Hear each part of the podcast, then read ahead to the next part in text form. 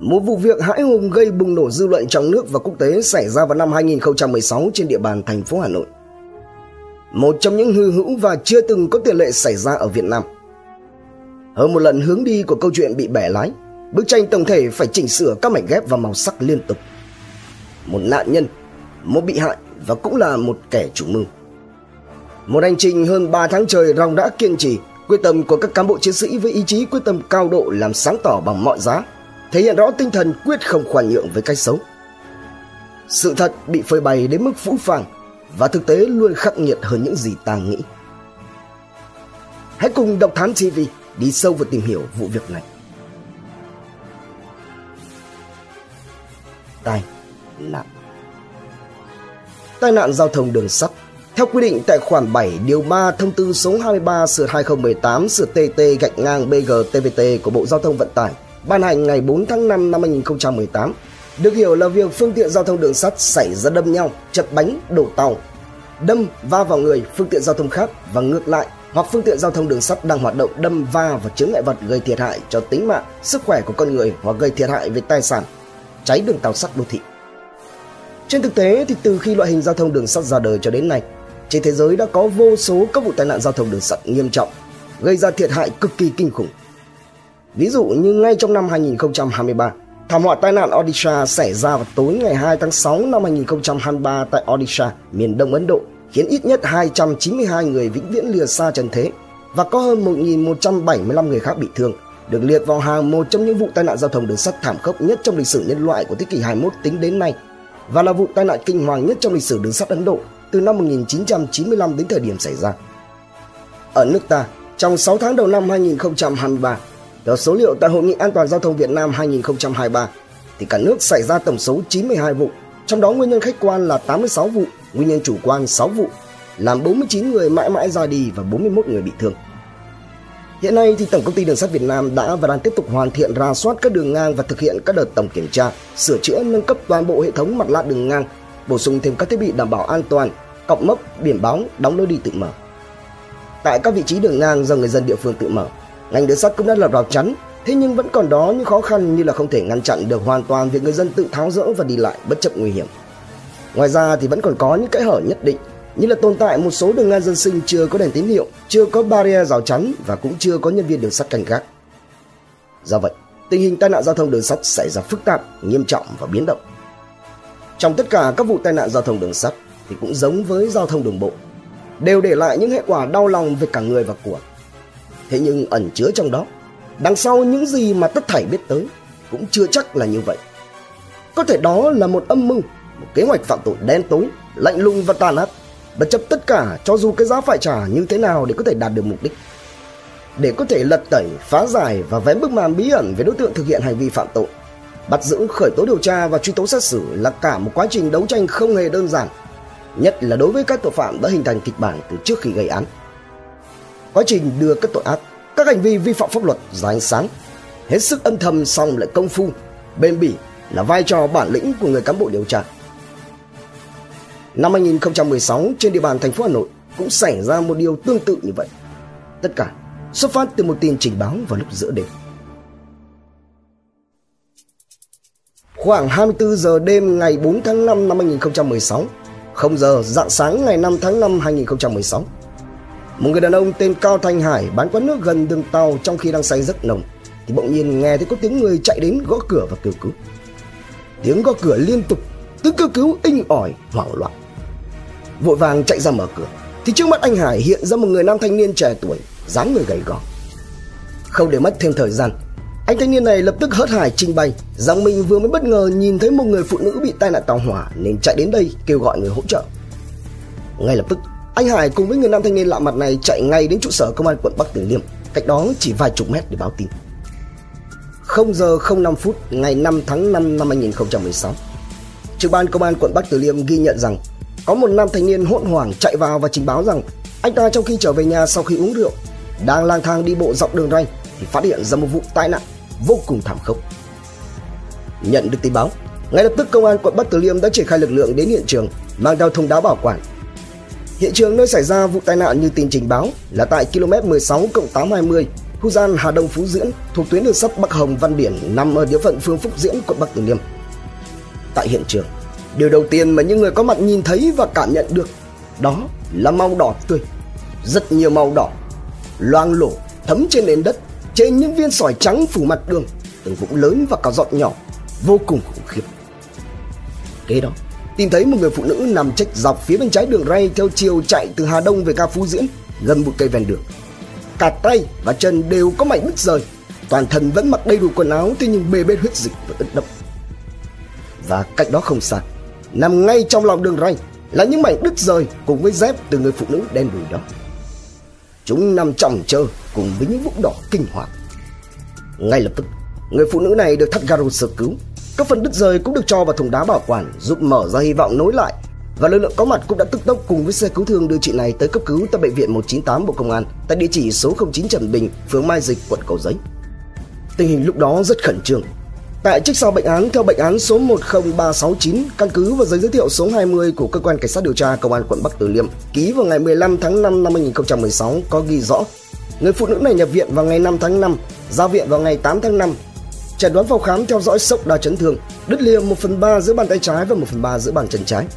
Tình trạng khi nhập viện tỉnh tiếp xúc được da và niêm mạc nhật, các bộ phận khác không có phát hiện bất thường. Mạch đập 112 lần trên phút, huyết áp 130 trên 80 mm thủy ngân. Tại bệnh viện 198, các y bác sĩ khi đó đã nhanh chóng tiến hành phẫu thuật nối lại bàn tay trái và bàn chân trái cho người phụ nữ gặp nạn. Mong muốn duy nhất lúc này của tổ công tác là việc người phụ nữ này có thể được nối thành công phần gặp tai nạn. Thế nhưng, điều kỳ diệu và ước nguyện ấy đã không thể trở thành hiện thực. Ngày 8 tháng 5 năm 2016, người phụ nữ gặp nạn xin chuyển đến bệnh viện Việt Đức để điều trị.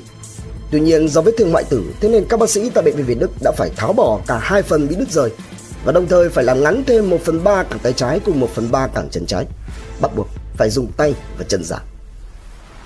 Xót xa. Trong suốt khoảng thời gian mà người phụ nữ này điều trị, các cán bộ chiến sĩ công an đã vô cùng lưu tâm và nhiệt tình hỗ trợ. Cho đến khi tinh thần ổn định và sức khỏe được cải thiện, chị cũng đã đưa ra những thông tin về sự việc của mình.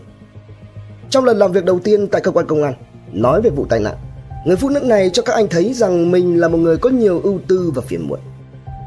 Vào đêm ngày 4 tháng 5, dạng sáng ngày 5 tháng 5, vì buồn chán chuyện gia đình, chủ yếu là đến từ việc chị này muốn về quê để làm ăn do ở quê chồng khó khăn quá. Thế nhưng chồng từ chối không cho, nên từ tối chị này đã đi lang thang vô định dọc theo đường ray tàu hỏa. Chẳng may, đến khu vực xảy ra vụ tai nạn thì đúng vào lúc tàu chạy qua, kéo hút chị vào và để lại hậu quả đau lòng này. Nhưng sau một khoảng thời gian, Chị này lại nói rằng mình không nhớ gì cụ thể chi tiết nữa Có thể là vì chị đã quá sốc và đau đớn Điều đó lại càng làm cho các anh thêm xót xa Bởi không những ca ghép nối đối với chị không thành công Mất đi một phần cơ thể vĩnh viễn Mà giờ đây còn biết đến chị có những câu chuyện buồn về đời tư của mình như vậy Thế nhưng Xót xa hơn cả là qua điều tra Các anh khó có thể bình tĩnh ngồi im được. Nếu như thương tích của chị là bắt nguồn từ một tội phạm Lại càng thôi thúc các cán bộ chiến sĩ phải nhanh chóng làm rõ Để lấy lại công bằng cho chị. Sở dĩ như vậy là bởi vì ngay từ ban đầu xác định rằng đây là một vụ tai nạn giao thông đường sắt. Thế nên cơ quan cảnh sát điều tra đã lập tức phối hợp với các cơ quan liên quan tổ chức khám nghiệm hiện trường, rà soát nhân chứng và khám nghiệm đầu máy D12E627 và các toa tàu chạy qua tuyến đường sắt xảy ra tai nạn về ga Phú Diễn vào lúc khoảng 23 giờ 58 phút ngày 4 tháng 5 năm 2016. Tổng cộng, ngoài đầu máy D12E627 thì còn có hơn 20 toa tàu hàng được khám xét vô cùng chi tiết và tỉ mỉ. Trong suốt một tháng trời, các anh đã nghiên cứu từng bộ phận, từng dấu vết sinh học, thế nhưng lại không khác gì mọc kim đáy bể. Những gì mà các anh nhận được là một ẩn số. Kết quả khám nghiệm phương tiện xác định rằng bánh tàu hỏa rộng 14 cm. Riêng bên dưới đầu máy tiếp xúc với đường ray còn có thanh kim loại gạt chướng ngại vật trên đường ray dài 20 cm.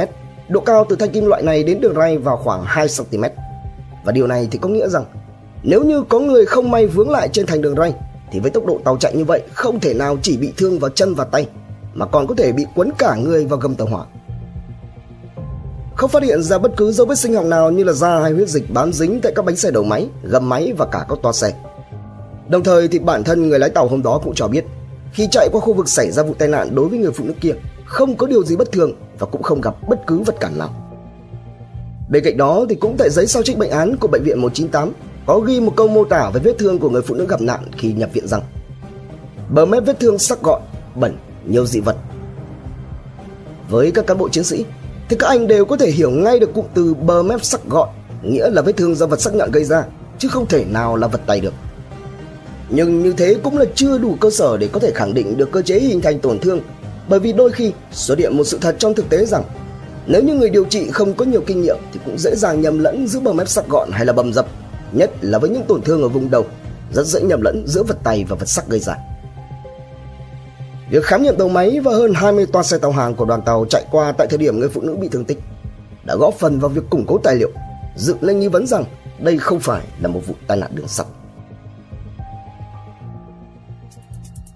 Giám định Để làm rõ về thương tích của người bị thương tích có phải là do tàu hỏa gây ra hay không, cơ quan cảnh sát điều tra công an quận Bắc Từ Liêm đã tiến hành trưng cầu giám định tại Viện Khoa học Hình sự C54 Bộ Công an.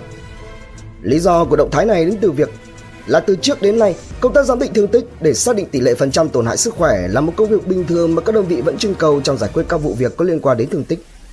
Tuy nhiên ở trong vụ việc này, cơ quan điều tra công an quận Bắc Từ Liêm đã không chỉ quan tâm đến tỷ lệ tổn hại sức khỏe mà còn quan tâm đến cơ chế hình thành thương tích bởi những nghi vấn về tổn thương của người phụ nữ gặp nạn chưa chắc đã do tàu hỏa gây ra.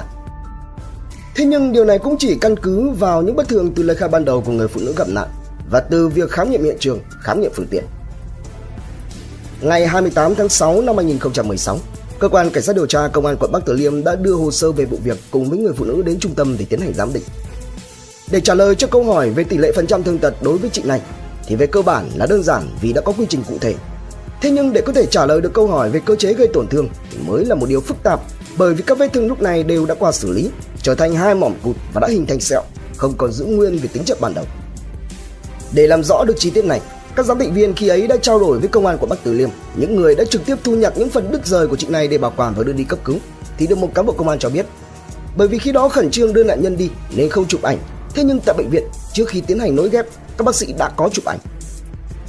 Biết được thông tin quý giá này, các giám định viên đã liên hệ được cung cấp bộ ảnh đó.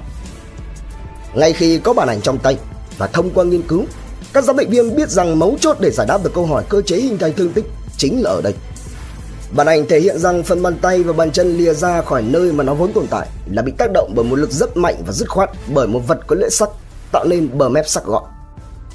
Căn cứ vào những tài liệu này, ngày 15 tháng 7 năm 2016, Viện Khoa học Hình sự đã đưa ra kết luận cơ chế hình thành thương tích vùng tay trái và chân trái của người phụ nữ bị thương tích là do vật sắc gây nên, đồng thời xác định tỷ lệ thương tật là 79%. Như vậy, Thương tích của người phụ nữ này đã không thể là tai nạn tàu hỏa bởi vì bánh xe và đường ray tàu hỏa đều là vật tay. Nếu như bị cán qua thì những phần bị cán sẽ nắp bét chứ không thể còn nguyên vẹn với bờ mép sắc gọn như vậy. Kết luận giám định này là một căn cứ quan trọng để cho cơ quan điều tra đấu tranh làm rõ những khuất tất phía sau một vụ tai nạn giao thông đường sắt bởi vì chị này một mực khăng khăng khai rằng mình bị tai nạn. Tồn tại uẩn khúc nào ở đây? Dấu vết thương tích thể hiện rằng chị ta bị xuống tay một cách hết sức kinh dị như thời Trung Cổ. Mà thông thường, chỉ xảy ra đối với trường hợp trả thù khi mâu thuẫn đã lên đến đỉnh điểm. Là khi kẻ gây án vô cùng điên tiết và rồ dại, quay cuồng trong cơn khát huyết. Thế nhưng vì sao mà chị ta vẫn cố tình không khai ra sự thật? Có phải là vì chị ta quá sợ hãi hay là bị đe dọa để không dám khai ra sự thật hay không? Có điều gì mà cơ quan điều tra chưa chạm tới?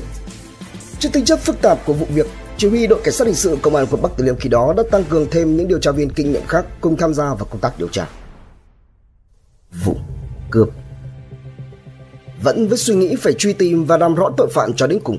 Các cán bộ điều tra đã mất rất nhiều công sức, thời gian động viên, phân tích và thuyết phục chị ta khai báo sự thật. Thậm chí có những khi các anh còn không kìm được xúc động, là cả giọng mà giải bày rằng Nhìn chị bị đau đớn khối khổ như vậy các anh không cầm lòng được. Tại sao chị lại cứ cố tình bao che cho cái kẻ đã gây thương tích cho chị cơ chứ? Và các anh đảm bảo danh dự với chị rằng sẽ bảo vệ chị đến cùng. Chỉ cần chị hãy nói đúng sự thật. Qua quá trình điều nghiên, cơ quan điều tra đã xác định được có đến 70% đây không phải là một vụ tai nạn. Không chỉ bằng những lập luận, những căn cứ khoa học vững chắc mà cả thái độ và lời nói chân tình của các cán bộ điều tra khiến ai cũng ngỡ rằng vào cuối cùng thì cũng đã có tác động tâm lý rất mạnh tới người phụ nữ bị thương tích. Và rồi, trong buổi làm việc ngày 9 tháng 6 năm 2016, người phụ nữ này đã cho một bản khai mới với tình tiết mở rộng hơn, mở ra tình huống và phương hướng điều tra khác cùng rất nhiều giả thiết. Đó là việc vào đêm hôm xảy ra vụ việc vẫn là buồn chán nên đi lang thang vô định. Tuy nhiên thì khác với bản khai trước, ở lần này, chị phụ nữ nói rằng mình khi đang đi lang thang qua đoạn đường sắt nơi người ta tìm thấy chị bất ngờ chị bị bổ một cú rất mạnh từ phía sau đầu khiến cho chị này ngất đi. Chỉ cho đến khi tỉnh lại thì chị mới biết là mình trong tình trạng khủng khiếp đến nhường nào. Tài sản mà chị phụ nữ này bị lấy đi bao gồm một điện thoại di động và một dây chuyền vàng tây với tổng trị giá lên 2,5 triệu đồng.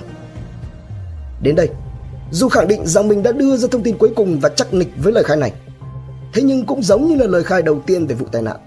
Ở lần này, lời khai của người phụ nữ bị thương tích vẫn tồn tại hàng loạt dấu hỏi thể hiện sự vô lý bất nhật.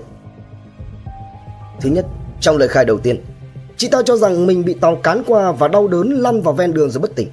Nhưng trong lời khai thứ hai, chị này nói rằng khi mình tỉnh dậy, thấy tàu vừa chạy qua được một hai toa, đồng thời thấy rằng bản thân bị thương tích. Liệu rằng một người trong trạng thái như vậy còn có đủ bình tĩnh và có khả năng quan sát cũng như là nhận biết được thực tế xung quanh rõ ràng đến như vậy hay không? Thứ hai, trong lời khai về việc bị cướp, vậy với số tài sản có tổng giá trị 2,5 triệu đồng như thế, thì liệu rằng cái cướp của đó có cần thiết phải xuống tay khủng khiếp đến như vậy hay không? Đặc biệt là khi anh ta đã đánh ngất chị từ phía sau. Nếu như để đề phòng trường hợp chị này không bất ngờ tỉnh lại mà chi hô hoặc đuổi theo, thì có cần thiết phải xuống tay đồng thời ở bên tay trái và chân trái hay không? Xét theo một khía cạnh nhất định nào đó thì một trong hai vị trí cũng đã đủ khiến cho nạn nhân phải đau đớn, mất đi huyết dịch và loại bỏ khả năng bị đuổi theo rồi. Đặc biệt là khi làm thế, thì hắn ta không sợ rằng chị này sẽ tỉnh lại khi hắn ta đang làm hay sao? Đồng thời, hắn ta thừa thời gian và bệnh hoạn đến mức nào khi mà làm ra những trò này. Nếu không phải như vậy thì bàn tay trái và bàn tay trái còn mang thêm ý nghĩa nào nữa? Thứ ba, một nhân tố bí ẩn tồn tại xuyên suốt cả vụ việc từ khi người phụ nữ được phát hiện đưa đi cấp cứu đến hiện tại đó là người báo án, hay nói cách khác chính là người thanh niên phát hiện ra vụ việc đầu tiên. Ở lời khai thứ nhất, người phụ nữ khai giống như những gì mà anh thanh niên kia trình báo, đó là họ chỉ là hai người không quen biết nhau. Trong đó chị này may mắn được anh này phát hiện và chạy đi trình báo. Tuy nhiên thì ở lời khai thứ hai, người nam thanh niên này đã có một vai trò mới trong câu chuyện. Đó là việc anh này là bạn của người phụ nữ. Và người phụ nữ sau khi bị cướp tỉnh lại đã điện thoại gọi anh này đến cứu giúp. Nếu đúng là như vậy, thì tại sao người nam thanh niên kia lại phủ nhận mối quan hệ khi đến trình báo? Tại sao người phụ nữ này đến tận bây giờ mới nói ra mối quan hệ giữa họ là bạn bè? Liệu anh ta có thực sự có vai trò đơn giản đến như vậy? Hay đó chính là kẻ gây án đã để lại một mối đe dọa nào đó đối với chị phụ nữ khiến cho chị này gặp áp lực đến bây giờ mới dám nói nhưng vẫn chưa phải là sự thật toàn bộ. Còn điều gì uẩn khúc? Đón xem phần 2 tại Độc Thám TV. Tiếp nối phần 1 nếu thực sự tồn tại một mối quan hệ giữa người nam thanh niên đến trình báo phát hiện vụ việc và người phụ nữ bị thương tích, thì tại sao người nam thanh niên này lại phủ nhận quen biết khi đến trình báo? Tại sao người phụ nữ này đến tận bây giờ mới nói ra mối quan hệ giữa họ là bạn bè? Liệu anh ta có thực sự có vai trò đơn giản như vậy? Hay đó chính là kẻ gây án, để lại cho một mối đe dọa nào đó đối với chị phụ nữ khiến chị này gặp áp lực đến tận bây giờ mới dám nói, nhưng vẫn chưa phải là sự thật toàn bộ.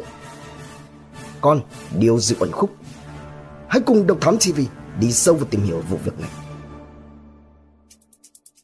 Trần Dung Song song cùng với các công tác triển khai đồng bộ các biện pháp nghiệp vụ nhằm điều tra chân tướng của vụ cướp, các tài liệu và thông tin về hồ sơ, lý lịch, nhân thân của người phụ nữ bị thương tích cũng nhanh chóng được tập hợp và làm rõ. Người này có tên đầy đủ là Lý Thị Niên, sinh năm 1986, hộ khẩu thường trú tại cụm 4, xã Xuân Phú, huyện Phúc Thọ, thành phố Hà Nội Niên có quê ở tỉnh Tuyên Quang, là con của ông Lý Quang Trung đã mất và bà Ninh Thị Viên. Niên là con út trong một gia đình có 7 anh chị em, gia cảnh nghèo khó nên ngay từ khi học lớp 10, cứ vào mỗi buổi chiều được nghỉ học là Niên lại tranh thủ đi hái cam rồi lại lặn lội chở xe đạp tới 12 cây số ra thị trấn gần nhà để bán kiếm tiền, tự trang trải việc học. Tốt nghiệp xong trung học phổ thông, Niên xin mẹ cho xuống Hà Nội để học tiếp. Mẹ Niên khi đó kỳ cấp mãi thì cũng chỉ cho Niên được có một triệu đồng dắt lưng làm hành trang đi học. Nhắc lại ký ức Niên nhớ rõ mồm một về cái ngày hôm ấy Cầm tiền trong tay Niên giữ gìn cẩn thận lắm Nhưng thế nào khi xuống đến bến xe Mỹ Đình vẫn bị móc mất Vừa mới xuống đến thủ đô đã gặp phải sóng gió. Không có đồng nào trong người Niên tìm đến nhà bác họ ở khu vực Hà Đông để ở nhờ vài ngày. Sau đó thì Niên tìm được công việc và đi thuê nhà trọ Xin vào học tại trung tâm dạy nghề quận Thanh Xuân. Cứ thế Trong hơn 3 năm học trung cấp rồi liên thông lên cao đẳng Niên rất chăm chỉ. Vừa đi học vừa đi làm rửa bát thuê trong các quán cơm rồi mở cả quán ốc vỉa hè để có thể trụ lại được tại Hà Nội.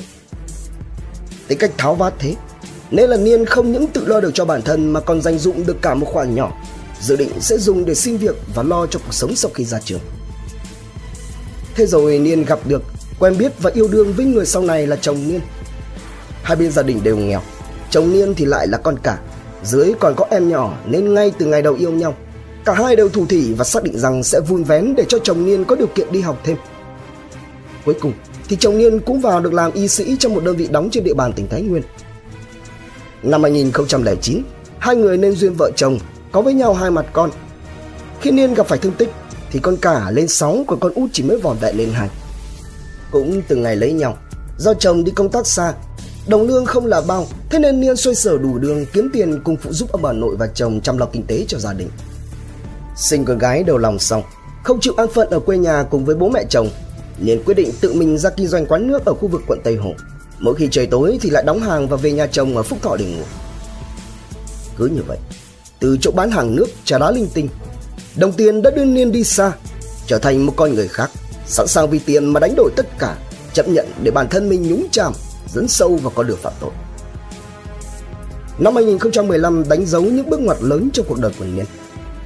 Vì chạy theo đồng tiền, tham lam, bất chấp, không chịu làm ăn lương thiện, nên bản thân Lý Thị Niên đã mang trên mình một án hình sự về tội môi giới ăn xương. Cụ thể thì Niên bị kết án 8 tháng tù giam về tội môi giới ăn xương theo bản án hình sự sơ thẩm số 145 sửa 2015 sửa HSST của Tòa nhân dân quận Tây Hồ, thành phố Hà Nội. Thế rồi vào ngày 9 tháng 7 năm 2015, Tòa nhân dân huyện Phúc Thọ đã ra quyết định thi hành án hình phạt tù số 54 sửa 2015 sửa QD gạch ngang CA đối với Lý Thị Niên. Tuy nhiên, vì lý do đang nuôi con nhỏ dưới 36 tháng tuổi, sinh vào ngày 14 tháng 7 năm 2014. Thế nên Niên đã làm đơn xin hoãn chấp hành án phạt tù vào ngày 16 tháng 7 năm 2015. Đến ngày 3 tháng 8 năm 2015, Tòa nhân dân huyện Phúc Thọ, thành phố Hà Nội đã ra quyết định số 06 2015 sượt QD gạch ngang CA thông qua về việc hoãn chấp hành hình phạt tù đối với Lý Thị Niên. Và điều này thì có nghĩa rằng 12 tháng sau, theo đúng thời hạn thì vào ngày 3 tháng 8 năm 2016, Niên sẽ phải đi thi hành án. Thế nhưng sau vụ việc bị thương tích với tỷ lệ thương tật lên đến 79%, Niên lại được hoãn thi hành án thêm một lần nữa. Từ phố trở về quê với bản án lơ lửng đợi chờ trên vai. Cũng trong năm 2015, Niên đã xoay xỏa đi vay tiền để mở một quán lẩu cua đồng ở thị trấn Phúc Thọ. Kinh nghiệm kinh doanh làm ăn không có, nên quán lẩu của Niên chẳng mấy chốc đã tan thành mây khói và Niên vỡ nợ. Một ngày nọ, xuất hiện một nhóm đối tượng côn đồ đến nhà Niên để đòi nợ, đe dọa rằng nếu như không trả tiền sẽ xuống tay với Niên hoặc là bế đi hai đứa con của Niên. Quá hoảng sợ, bố mẹ chồng đã phải đôn đáo khắp nơi để vay mượn, đặt cả sổ đỏ để trả số tiền hơn 40 triệu đồng cho các đối tượng xã hội đen cho vay lãi để giải quyết hậu quả. Hết đường kinh doanh quán ăn, Niên trở về mở quán nước giải khát ở đầu làng nơi quê chồng. Tưởng đã yên chuyện, thì nào ngờ Niên lại gây ra một họa khác. Số là với sự liều lĩnh, Niên đã cầm gần 200 triệu đồng của một người bà con họ hàng với lời hứa là sẽ xin được việc cho em họ. Ban đầu thì giữa Niên và người thím này chỉ là qua miệng, không có giấy tờ. Sau đó người thím này đề nghị vợ chồng Niên viết giấy nợ và chồng Niên đã làm theo. Rồi khoảng 20 ngày sau đó, người thím này đòi Niên phải trả gần 200 triệu đồng đã nằm im được vài tháng từ trước. Thấy Niên chưa có động thái trả tiền, người thím này đã đến nhà chồng của Niên mang theo 3 tờ đơn kiện về việc Niên lừa đảo. Trong đó có cả lá đơn mà người thím dọa sẽ gửi tới cơ quan chồng của Niên bởi vì chồng Niên lại chính là người đã đứng ra viết giấy vay tiền của thím giúp cho vợ. Cũng từ đây, giữa hai vợ chồng Niên xuất hiện những lục đục nhất định. Lại nói đến phần của Niên, thì bản thân Niên rất lo sợ việc người thím này không chỉ dọa mà sẽ làm thật. Cũng có nghĩa rằng bao nhiêu công sức mà hai vợ chồng Niên vun vén bấy lâu nay sẽ đổ sông đổ biển nếu như chồng Niên mất việc. Nghi vấn Đi sâu vào nhân thân và các mối quan hệ xã hội của Lý Thị Niên cho thấy không hẳn không hoàn toàn là không có khả năng một vụ án thực sự đã xảy đến với Niên. Trong đó việc cướp tài sản cũng chỉ là một yếu tố phụ mà phần lớn ở đây nhắm vào việc trả thù Niên và dằn mặt cảnh cáo Niên. Nếu như trong trường hợp không trả đủ nợ thì lần kế tiếp sẽ là những đau đớn thương tích nặng nề hơn. Bởi lẽ qua xác minh thì cũng xác định Niên có dính líu không nhiều thì ít đến việc đỏ đen, đã nợ lại càng nợ thêm. Và đã từng có những lúc cơ quan cảnh sát điều tra công an quận Bắc Từ Liêm còn định khởi tố vụ án cướp tài sản mà bị hại ở đây là Lý Thị Nghiên, xong đã dừng lại. Bởi đối với các điều tra viên dày dạn kinh nghiệm sau khi cân nhắc và xem xét tới nhiều yếu tố trong trường hợp này, nếu đúng như là Niên bị cướp thật, thì không có đủ dữ kiện cho thấy rằng chúng có thể xuống tay trên cơ thể Niên đến như vậy. Đồng thời, cơ quan điều tra cũng thu nhận được thông tin từ phía người đồng hành cùng với người nam thanh niên đi trình báo vào khi phát hiện ra vụ việc. Đó là anh Cao Thanh Hải, chủ quán hàng nước gần đường ray tàu nơi xảy ra vụ việc. Cho biết rằng trước đó vài tháng, cũng có một người phụ nữ trông rất giống Niên thường đến quán của anh Hải để uống nước và trò chuyện rằng cô này đang nợ nần chồng chất. Thậm chí còn có lần Cô ta dắt vào đây một chiếc xe máy để cầm cố, vay 500.000 đồng, nhưng anh Hải lại không đồng ý vì không biết rõ về nguồn gốc của chiếc xe. Sau cái lần cầm cố không thành công đó, người phụ nữ này lại không quay lại quán của anh Hải nữa. Điều này tiếp tục đặt ra nghi vấn rằng có thực sự người phụ nữ đó là Niên. Nếu đúng như vậy thì Niên đến khu vực này để làm gì, rồi lại lặn mất dạng. Đến đây, nhân tố bí ẩn xoay quanh vụ việc Lý Thị Niên được phát hiện bị thương tích vẫn chưa được làm sáng tỏ và ngày càng có nhiều nghi vấn hơn xung quanh về nhân vật này. Đó là người báo án cũng chính là người đầu tiên phát hiện ra sự việc. Lần lại từ cán bộ trực ban đêm ngày 4 tháng 5, dạng sáng ngày 5 tháng 5, cơ quan điều tra ghi nhận người nam thanh niên này khi khai báo tên tuổi của mình có nhiều dấu hiệu khá vòng vò. Một sự thật không thể chối cãi, đó là khi trình báo, người này liên tục khẳng định mình chỉ vô tình đi ngang qua và phát hiện sự việc, không hề có quen biết từ trước đối với Niên. Thế nhưng lịch sử cuộc gọi trong điện thoại di động của Niên lại cho thấy một điều ngược lại, xuất phát từ lời khai thứ hai của Niên, rằng Niên khi gặp nạn đã gọi cho người này đến trợ giúp. Từ số điện thoại theo lời khai của Niên, các điều tra viên phát hiện ra rằng trong suốt thời gian nằm viện điều trị vết thương, Niên đã thường xuyên liên lạc với người nam thanh niên. Và cũng đã có những lúc vụ án tưởng chừng như đi vào bế tắc. Tuy rằng đã xác định được hướng điều tra, nhưng quá trình thì vẫn gặp phải rất nhiều khó khăn. Và một phần không nhỏ trong đó đến từ việc hiện trường vụ tai nạn, khi đó không có ai ngoài nạn nhân và một nhân chứng duy nhất. Còn về phần nhân chứng, người này khi đến công an quận Bắc Từ Liêm báo tin đã khai báo giả về tên, tuổi, nơi cư trú. Tất cả các thông tin đều không có trên thực tế Kể cả SIM, điện thoại dùng để liên lạc cũng đã bị hủy và vứt đi. Với kinh nghiệm điều tra phá án, đấu tranh với tội phạm dày dạn, các điều tra viên càng lúc càng dựng lên nghi vấn rằng đằng sau thương tích của Lý Thị Niên chắc chắn phải có một điều sâu xa nào đó khác nữa, chứ không phải là một vụ tai nạn giao thông và lại càng không phải là một vụ cướp tài sản như Niên đã trình bày. Lộ vết Đúng vào cái lúc mọi thứ đang dối như tơ vò cần một đầu mút để có thể gỡ được cái mớ bòng bong. Niên đã có một động thái lạ. Đó là việc khi Niên được hỏi về yêu cầu đề nghị đối với cơ quan công an. Niên chỉ vỏn vẹn đưa ra một yêu cầu duy nhất và không kèm thêm bất cứ điều nào khác. Đó là yêu cầu được cơ quan công an cho đi khám thương để xác định về mức độ tổn hại sức khỏe. Đi kèm cùng yêu cầu đó, Niên trình ra một loạt các giấy tờ có liên quan đến việc đề nghị thanh toán bảo hiểm do bị tai nạn giao thông. Đồng thời như thể đang thấp thỏm lo ông vồn vã đợi chờ một điều gì đó mà Niên đã không chỉ một lần, rất nhiều lần trình bày đi trình bày lại với các điều tra viên thụ lý vụ án rằng mong muốn duy nhất của Niên đó là được cơ quan công an xác định vụ việc của Niên là tai nạn giao thông, tạo điều kiện để thanh toán bảo hiểm. Đây tiếp tục lại là một điều vô lý nữa xuất phát từ Niên. Bị cướp, bị đánh ngất, bị gây thương tích nặng nề đến như vậy nhưng Niên lại không hề đề nghị cơ quan công an điều tra, xử lý về đối tượng gây án mà lại chỉ đề nghị có như vậy thôi liệu có thực sự phù hợp trong tình huống này hay không. Bởi vì Niên cũng là một đối tượng thần mang án nên hiểu và cảm thông cho những mảnh đời độc ác phạm tội vì bân cung, túng thiếu, từ đó vui lòng mà bỏ qua, không bao giờ muốn biết về sự thật và muốn thấy kẻ đó trả giá cho hành vi tàn ác của hắn hay sao? Hay là bởi vì Niên đã biết rõ mười mươi đó là ai và tại sao hắn ta lại hành động như vậy? Có điều gì ngăn cản Niên đề nghị cơ quan điều tra truy lùng, xử lý hắn? Tiếp tục đi sâu vào cái tên Lý Thị Niên cũng việc mở rộng điều tra. Không mất quá nhiều thời gian, cơ quan điều tra đã phát hiện ra rằng trong thời gian gần đây, Niên có mua bảo hiểm nhân thọ của hai hãng lớn trong ngành này. Việc nắm được thông tin này có thể được xem như là một điểm mấu chốt để xác định ra phương hướng điều tra. Tuy nhiên, đường đi của cơ quan điều tra lại không hề bằng phẳng. Căn cứ vào những chứng cứ thu thập được, lực lượng công an đã liên hệ với các công ty bảo hiểm. Tuy nhiên thì không phải là công ty nào cũng sẵn sàng cung cấp các thông tin bởi vì lý do bảo mật sau đó thì chỉ có công ty bảo hiểm của Việt Nam là cung cấp thông tin về gói bảo hiểm mà Niên đã tham gia. Cụ thể, tiếp tục tiến hành xác minh thu thập thông tin. Cơ quan điều tra nắm được rằng trong khoảng tháng 3 và tháng 4 năm 2016, Niên có ký hợp đồng mua 3 gói bảo hiểm thân thể tại công ty bảo hiểm Bảo Việt Nhân Thọ và công ty bảo hiểm Prudential. Trong đó, có hai hợp đồng của công ty trách nhiệm hữu hạn một thành viên bảo hiểm nhân thọ Prudential Việt Nam được Niên mua vào tháng 3 năm 2016 gồm một hợp đồng trị giá 10 triệu đồng trên năm và một hợp đồng trị giá 20 triệu đồng trên năm. Sau đó một tháng, vào tháng 4 năm 2016, Niên lại tiếp tục mua một hợp đồng bảo hiểm mang tên là An Phát Trọn Đời, là một sản phẩm vào thời điểm đăng tải video này đã dừng triển khai mới của Tổng công ty Bảo Việt Nhân Thọ, trực thuộc Công ty Cổ phần Tập đoàn Bảo Việt. Không những thế, các trinh sát còn nắm được thông tin rằng Niên dự định mua thêm một gói bảo hiểm của Prudential, nhưng do một số trục trặc thế nên hợp đồng bảo hiểm thứ ba với công ty bảo hiểm này đã không được ký kết và cũng có nghĩa rằng với ba hợp đồng bảo hiểm nhân thọ đã mua, mỗi năm Niên sẽ phải bỏ ra số tiền lên tới hàng chục triệu đồng để đóng phí cho các gói bảo hiểm này. Và tính đến ngày 4 tháng 5 2016, tức là thời điểm trước khi bị thương tích, Niên mới chỉ đóng được đối với cả ba hợp đồng số tiền khoảng 13 triệu đồng.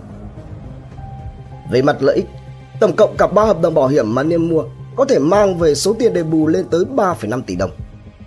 Thế nhưng, đi liền với số tiền đền bù ấy là một sự mất mát, một cái giá phải trả không hề nhỏ. Đó là bị thương tật vĩnh viễn do tai nạn giao thông. Đây. Từ những thông tin về các hợp đồng bảo hiểm mà Niên đã mua, kết hợp với việc Niên ở hiện tại đang nợ nần ngập đầu, thu nhập trông tranh, khả năng tài chính hạn hẹp. Vậy thì Niên mua ba gói bảo hiểm nhân thọ này với thời gian gấp rút như vậy để làm gì?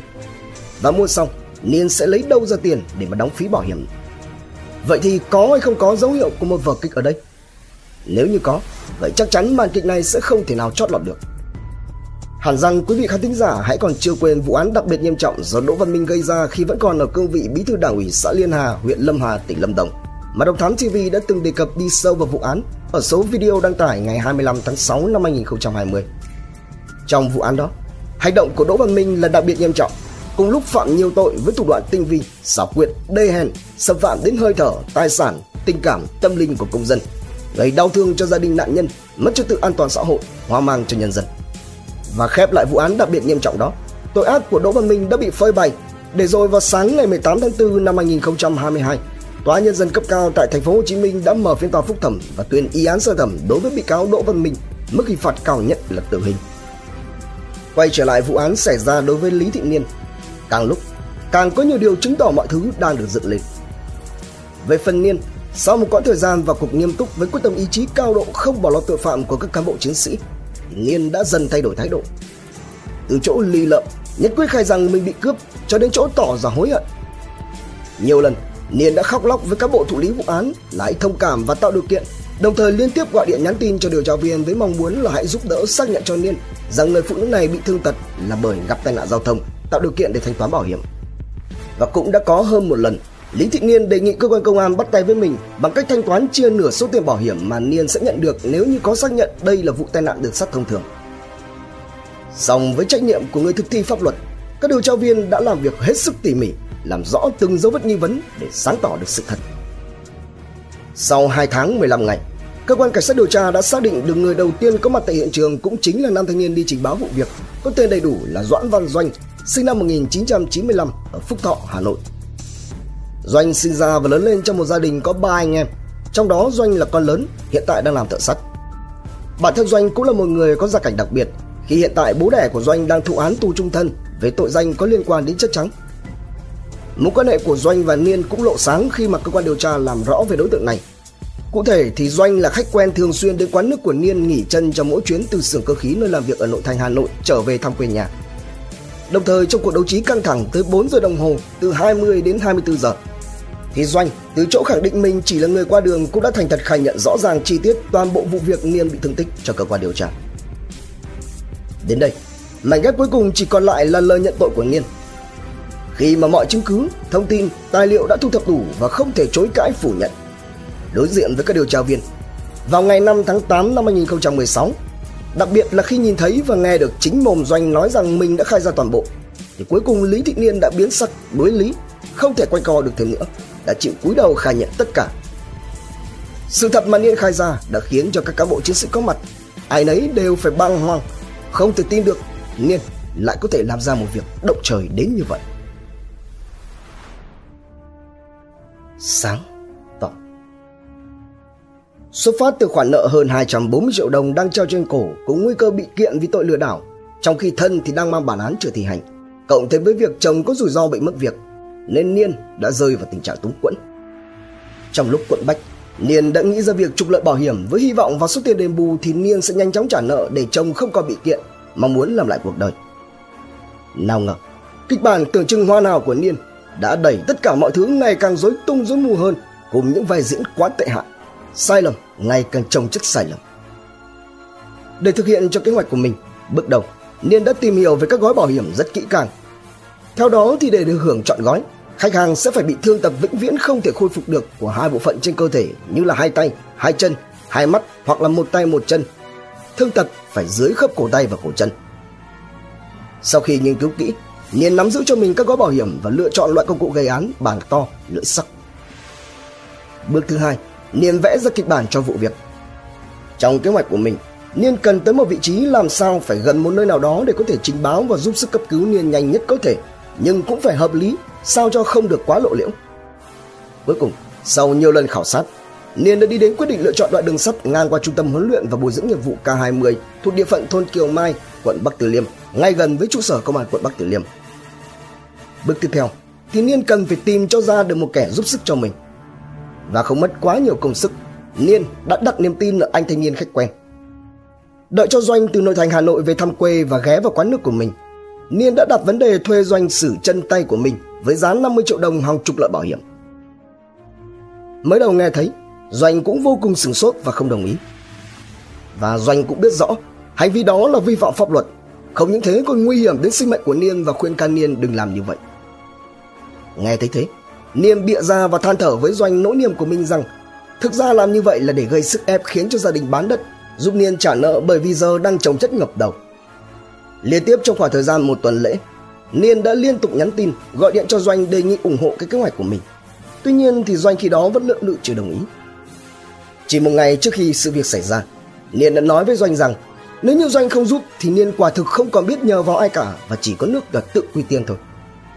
Phần vì lóa mắt trước số tiền 50 triệu đồng tiền công và cũng có phần lo sợ Niên nghĩ quẩn nên Doanh đã đồng ý làm cái việc mà có nằm trong mơ thì cũng khó ai có thể tưởng tượng ra được. Sau khi nhận được cái gật đầu từ Doanh, Niên và Doanh đã cùng nhau bàn bạc lại kế hoạch đi đến thống nhất và triển khai thực hiện. 13 giờ chiều ngày 4 tháng 5 năm 2016, Niên và Doanh đi mỗi người một xe máy từ Phúc Thọ về nội thành Hà Nội. Trong đó Niên dừng lại tại khu vực ngã tư nhổn để mua công cụ gây án. Sau đó, cả hai di chuyển đến gần hiện trường, vào thuê tại một nhà nghỉ, ăn uống và bàn bạc thật kỹ về kế hoạch cũng như chú thích rõ ràng chuẩn xác, lưu ý Doanh phải thực hiện xuống tay ở đúng những vị trí sẽ được hưởng bảo hiểm trọn gói. Và để làm tin cũng như giúp cho Doanh yên tâm hơn trong lúc làm nhiệm vụ. Do chưa có tiền nên Niên chỉ mới tạm ứng trước cho Doanh 3 triệu đồng và viết giấy nhận nợ đối với Doanh số tiền 50 triệu đồng, hứa sẽ trả đủ khi nhận được tiền thanh toán từ bảo hiểm. Tiếp tục, đến khoảng 23 giờ cùng ngày, Niên đưa cho Doanh 500.000 đồng để trả tiền nhà nghỉ và mua xăng đi đường. Sau đó bảo chủ nhà nghỉ gọi giúp một chiếc xe taxi. Cả hai di chuyển đến khu vực hiện trường. Nhằm tạo độ tin cậy về thông tin rằng mình sẽ định về quê ở Tuyên Quang, nhưng chồng lại không đồng ý theo kịch bản bị tai nạn giao thông. Niên đã dặn Doanh rằng sau khi làm việc xong với cơ quan công an thì quay lại khu vực nhà nghỉ lấy xe của Niên mang về đẩy ở bến xe Mỹ Đình rồi mang chìa khóa về nhà cho bố mẹ chồng của Niên. Sau khi đến đoạn đường rạch, cả hai cùng nhau đi bộ đến khu vực hiện trường và ngồi đợi tàu chạy qua. Khoảng 23 giờ 45 phút ngày 4 tháng 5 năm 2016, khi đoàn tàu từ hướng Xuân Phương đi về ga Phú Diễn chỉ còn cách địa điểm Niên lựa chọn khoảng 100 mét, thì Niên khi đó đã chủ động nằm song song với đường sắt, kề tay trái và chân trái lên đường ray để cho Doanh dùng con chặt xương dài khoảng gần nửa mét mà Niên mua và chuẩn bị trước theo đúng vị trí Niên đã đánh dấu. Niên khi đó vô cùng bình tĩnh, thấy Doanh bắt đầu run và lạnh sống lưng chưa dứt khoát. Niên vẫn có đủ sức để dục Doanh cần phải thực hiện nhanh, dứt khoát rồi lập tức chạy ngay đến cơ quan công an quận Bắc Từ Liêm để trình báo giúp cho Niên được đi cấp cứu. Nếu như chậm chân thì khả năng cao là Niên sẽ ra đi vì mất huyết quá nhiều. Theo tính toán của Niên thì với thương tích như thế này, khi vào viện nếu không nối được phần bị rời ra thì chí ít Niên cũng sẽ được xử lý tháo khớp. Thế nhưng đen đủi cho Niên rằng do vết thương ngoại tử nên đã bị mất thêm một phần tại cẳng tay và cẳng chân. Đúng theo như lời Niên dặn, Doanh sau khi thực hiện đã cố gắng cho hai phần đứt rời bị rơi vào bên trong đường ray tạo nên hiện trường của một vụ tai nạn đường sắt. Còn Niên, sau khi Doanh xuống tay thì lăn vào lùm cỏ ven đường và bất tỉnh. Ngay sau đó, Doanh làm theo đúng lời dặn của Niên Đợi khi tàu chạy qua vị trí gây án thì lập tức chạy đi báo công an quận Bắc Từ Liêm. Những ngày sau đó, khi được chuyển từ bệnh viện Việt Đức về bệnh viện huyện Phúc Thọ để điều trị, Niên còn gọi điện thoại cho Doanh bảo là vào chơi. Tại đây, Niên đưa tiếp cho Doanh thêm 500.000 đồng nữa. Một tháng sau khi xảy ra vụ việc, Niên tiếp tục gọi cho Doanh về nhà ở huyện Phúc Thọ và đưa cho Doanh thêm 2 triệu đồng. Cho đến khi cơ quan công an điều tra chú ý đến thì Doanh đã bỏ trốn cho đến khi lộ sáng và cả Niên cùng với Doanh đã phải cúi đầu khai rõ toàn bộ sự thật chấn động. Đến giờ phút này, hành trình phá giải vụ án đã khép lại. Kết thúc chuỗi ngày ròng rã hơn 3 tháng trời cật lực, miệt mài và nhiệt thành của các cán bộ chiến sĩ tham gia điều tra. Đi hết từ uẩn khúc này tới lát cắt kia. Các sự thật và giả dối đan xen chồng chéo lên nhau. Thế nhưng đối với các điều tra viên và giám định viên pháp y thì sự thật của vụ án này cũng đủ làm rung minh và ám ảnh bất kỳ ai vì sự tính toán lạnh lùng, ghê rợn của thủ phạm và cũng là nạn nhân khi đã quyết định gây ra thương tật trên chính cơ thể mình để trục lợi bảo hiểm. Trong quá trình làm rõ vụ việc này, nếu như so sánh với việc khám phá ra các vụ án đặc biệt nghiêm trọng khác thì không phải là một chiến công và chỉ cần điều tra viên tặc lưỡi bỏ qua không đi đến tận cùng chân tơ kẽ tóc thì rất có thể Lý Thị Niên đã hoàn thành được màn kịch tai nạn và nhận về số tiền bảo hiểm lớn. Nhưng hơn hết, vụ việc đã thể hiện được cách tâm của các cán bộ điều tra, quyết không đồng thuận, thỏa hiệp và khoan nhượng với cách sống, đồng thời cảnh báo những kẻ muốn lợi dụng hành động mua bảo hiểm để trục lợi. Sớm muộn, rồi cũng sẽ đến lúc lộ bộ mặt thật. Đề cập sâu hơn về trách nhiệm của Doãn Văn Doanh, đối tượng đã không gây tai hành động. Hành vi của Doanh là nguy hiểm cho xã hội nếu như không bị xử lý hình sự sẽ tạo ra một tiền lệ sống. Tuy nhiên, thì điểm mấu chốt để áp dụng pháp luật để xử lý hình sự đối với Doanh thì như thế nào? Đánh giá vụ việc này là một thủ đoạn mới của tội phạm ở mức chưa từng có tiền lệ gây ra dư luận. Song phía cơ quan điều tra nhận thấy rằng rất khó để có thể khởi tố được vụ án. Bởi lẽ căn cứ vào các quy định pháp luật hiện hành khi đó thì không có điều khoản nào quy định về việc thuê một người gây thương tích cho mình. Nếu như gây thương tích cho người thứ ba thì mới có thể xử lý tội cố ý gây thương tích. Hơn nữa, phía bảo hiểm cũng chưa chi trả tiền bồi thường và cơ quan điều tra cũng đã kịp thời phát hiện, ngăn chặn. Tài sản chưa chiếm đoạt được nên chưa cấu thành tội phạm, không thể xử lý hình sự đối với Lý Thị Niên. Vì vậy, chỉ có thể xử phạt Lý Thị Niên về hành vi dùng thủ đoạn gian dối để chiếm đoạt tài sản với mức phạt 1,5 triệu đồng. Xử phạt Doãn Văn Doanh về hành vi báo thông tin giả đến cơ quan nhà nước có thẩm quyền, mức phạt 750.000 đồng. Thế nhưng trên tất cả, với những thương tật do tự mình gây ra, đối với Niệm mà nói, đây thực sự là một bi kịch đau đớn của bản thân Niên khi mà nợ vẫn hoàn nợ mà bỗng dưng trở thành người tàn phế suốt đời. Còn Doanh thì sẽ phải sống trong sự ám ảnh, đối diện với tòa án lương tâm. Và tất cả chúng ta ở một khía cạnh nào đó thì cũng có khả năng có thể thấy được rằng tổng quan sự việc vừa đáng thương nhưng cũng vô cùng đáng trách. Sự việc đã gây ra một làn sóng tranh luận, bùng nổ dư luận trên thế giới Internet giữa các trang mạng xã hội và xuất hiện trên nhiều tờ báo trong nước. Bên cạnh đó, ngay khi mà sự việc được làm sáng tỏ, rất nhiều các tờ báo lớn của nước ngoài với đông đảo độc giả bốn phương theo dõi đều đã đồng loạt đăng tải vụ việc, đưa tin liên quan. Chẳng hạn vào ngày 24 tháng 8 năm 2016, kênh truyền hình BBC của Anh Quốc trích dẫn nguồn tin từ báo Thanh niên đã đăng tải một bài viết trong đó đưa tin về vụ việc kinh hoàng này. Hay là tờ The Guardian, một trong những tờ báo của Mỹ hàng đầu thế giới cũng đã giật tít. Tiếp theo đó là tờ báo đông người đọc nhất nước Anh, tờ Daily Mail cũng đã đưa tin về vụ việc, trong đó quy đổi Việt Nam đồng sang bảng Anh ở số tiền tương đương 115.000 bảng Anh nếu như Lý Thị Niên cho lọt tội phạm của mình. Tờ Independent cũng nhấn mạnh về việc đây là một vụ việc hư hữu chưa từng có tiền lệ tại Việt Nam. Bên cạnh đó còn có nhiều tờ báo lớn khác cũng đăng tin như là Nhật báo lâu đời nhất Singapore, tờ Straits Times, tờ The Mirror của Anh Quốc hay là tờ báo Ấn Độ Times of India. Những ngày sau đó, sau khi biết tin con dâu dựng lên màn kịch hòng nhăm nhe trục lợi bảo hiểm nhưng bất thành, bố mẹ chồng của Niên và bà con hàng xóm láng giềng đã vô cùng sửng sốt và xót thương. Còn Niên, sau khi vụ việc vỡ lở, Niên rời nhà đến thuê ở một khu trọ nghèo ngoại thành Hà Nội. Hàng ngày, những người xung quanh không khỏi cảm thấy đau đớn tội nghiệp thay cho Niên khi mà nhìn chị ta bước đi tập tễnh với một bên chân giả và một cánh tay hiện tại chỉ còn là một mỏm cụt nhằng nhịt sẹo. Niên nói, Giờ đây sau khi đã tỉnh ngộ thì Niên hiểu ra một điều rằng khi làm việc này, Niên đã quá dại dột. Chính Niên đã không tính đến đường lui. Niên đã không chừa lại bất cứ một cơ hội nào nữa cho mình. Càng làm lại càng sai. Cái sai sau chồng lên cái sai trước. Với suy nghĩ đơn giản và tin tưởng vào kịch bản của mình sẽ đem về một số tiền giúp cho bản thân trả nợ và lo lắng cho cuộc sống khi không còn lầy lặn nữa. Niên thú nhận rằng mình đã không bao giờ ngờ đến thực tế lại không hề đơn giản giống như Niên nghĩ. Niên nói rằng giá như. Thế nhưng sự thật khắc nghiệt của thực tế lại không có hai từ giá như. Tất cả mọi hành vi, suy nghĩ, mỗi cá nhân đều phải tự chịu trách nhiệm. Chỉ vì túng quẫn sinh nông nổi, suy nghĩ không thấu đáo để rồi giờ đây, hậu quả mà Niên phải gánh chịu là những tàn tật suốt đời, kèm theo những đau đớn, bất hạnh mà khó ai có thể tưởng tượng ra. Nói về việc đi thuê trọ, Niên cho hay rằng đây thực ra là Niên trốn đi bởi vì sống hổ với gia đình nhà chồng Bố mẹ chồng của Niên vẫn đối xử với Niên rất tốt. Người thân trong gia đình chồng cũng không bỏ mặc, chê bai hay dè bỉu Niên. Từ khi biết Niên báo nhà cái án 8 tháng hay là những khi phải gánh nợ rồi cho đến tận bây giờ khi Niên gây ra sự vụ này. Chẳng một ai oán trách gì Niên cả. Cả hai đứa con của Niên đều do bố mẹ chồng chăm sóc.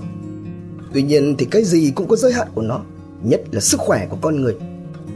Vì vụ việc này mà khi hay tin, ông Nguyễn Bắc Ngọt là bố chồng của Niên đã bị sốc và phải nhập viện. Mẹ đẻ của Niên cũng sốc, mẹ chồng Niên thì bị bệnh tim. Nhưng họ vẫn cố gắng xoay sở đủ đường để chạy chữa cho Niên. Niên nói, những ngày sau khi vụ việc được làm sáng tỏ, Niên luôn sống trong nỗi buồn rầu. Ngoài chuyện gia đình, dư luận cũng đã có không ít búa rìu chĩa vào Niên với những lời lẽ hết sức cay độc. Niên đã hiểu ra vấn đề, biết rằng bản thân mình có lỗi, sai lầm, mong muốn gửi lời xin lỗi đến tất cả mọi người. Bởi dù sao, thì Lý Thị Niên cũng đã phải trả cái giá quá đắt cho hành động của mình. Thế nhưng trên hết, Niên vẫn cần phải tiếp tục cuộc sống của mình để nuôi dạy các con. Hy vọng rằng dư luận hãy độ lượng hơn đối với Niên. Dẫu cho cuộc sống có khó khăn trước mắt, nhưng Niên quyết tâm rằng từ nay sẽ thay đổi, cố gắng sống tốt hơn, làm lại cuộc đời. Nói về Doanh, thì Niên cho rằng Doanh làm tất cả hoàn toàn là theo yêu cầu của Niên. Niên nhận xét Doanh là một cậu thanh niên ngoan ngoãn, chịu khó làm ăn. Chỉ vì tình cảm của chị em quý mến nhau chứ không phải là xuất phát từ lòng tham đối với số tiền công. Ngoài cuộc sống đau khổ sau những ngày bị phanh phui như vậy, thì Lý Thị Niên còn mắc phải hội chứng chi ma. Đây là hội chứng có thể xuất hiện ở những bệnh nhân mới bị ngắn đi bắt buộc ở chân, tay, trong đó luôn có cảm giác được sự tồn tại của phần bị mất đi, có thể kèm theo cảm giác kim châm. Hay là nói một cách khác, bệnh nhân quên mất rằng mình đã bị mất đi một phần trên cơ thể. Cảm giác này có thể kéo dài trong vài tháng hoặc thậm chí trong nhiều năm và chúng thường biến mất mà không cần phải điều trị. Hội chứng chi ma thường không gây hại, tuy nhiên thì ở một số bệnh nhân và ở đây thì đúng với trường hợp của Lý Thị Nghiên là trong tình trạng vô thức có thể đứng ở tư thế hai chân hoặc bước hụt từ đó gây ngã và có thể khiến cho bệnh nhân gặp phải tình trạng nguy hiểm do ngã. Vụ việc này cũng là một bài học cho các công ty bảo hiểm nhân thọ đang hoạt động tại Việt Nam. Khi mời khách hàng ký hợp đồng mua bảo hiểm, cũng cần phải xem xét kỹ đến điều kiện tài chính của thân chủ. Cần đặt ra dấu hỏi về mục đích. Đặc biệt là trong thời buổi tội phạm ngày càng tinh vi, xảo quyệt và trục lợi bảo hiểm thì vẫn là một miền đất hứa với những kế hoạch tội ác. Cho dù liên tiếp bị bóc trần nhưng vẫn chưa có dấu hiệu khiến cho những kẻ manh nhà có suy nghĩ ngừng lại cái ham muốn của bản thân về số tiền đền bù có thể nhận được. Cho dù có lẽ rằng bản thân những người đó cũng biết một sự thật mười mươi, rằng cơ hội để chót lọt là rất mong manh, thậm chí là chắc chắn không thể thành công một cách êm xuôi, trời im bể lặng. Trân trọng cảm ơn quý khán thính giả đã theo dõi. Subscribe ấn chuông đăng ký để cập nhật những video mới nhất. Like, share, chia sẻ tới nhiều người hơn comment những suy nghĩ ý kiến bình luận của bạn hay những gợi ý đóng góp để chúng tôi được hoàn thiện hơn. Độc Thám TV hai ngày một số vào lúc 21 giờ. Nguồn tham khảo và tổng hợp pháp luật Việt Nam an ninh thủ đô, công an nhân dân online, Việt Nam Net, lao động, tuổi trẻ, thanh niên cùng nhiều nguồn khác từ Internet. Độc Thám TV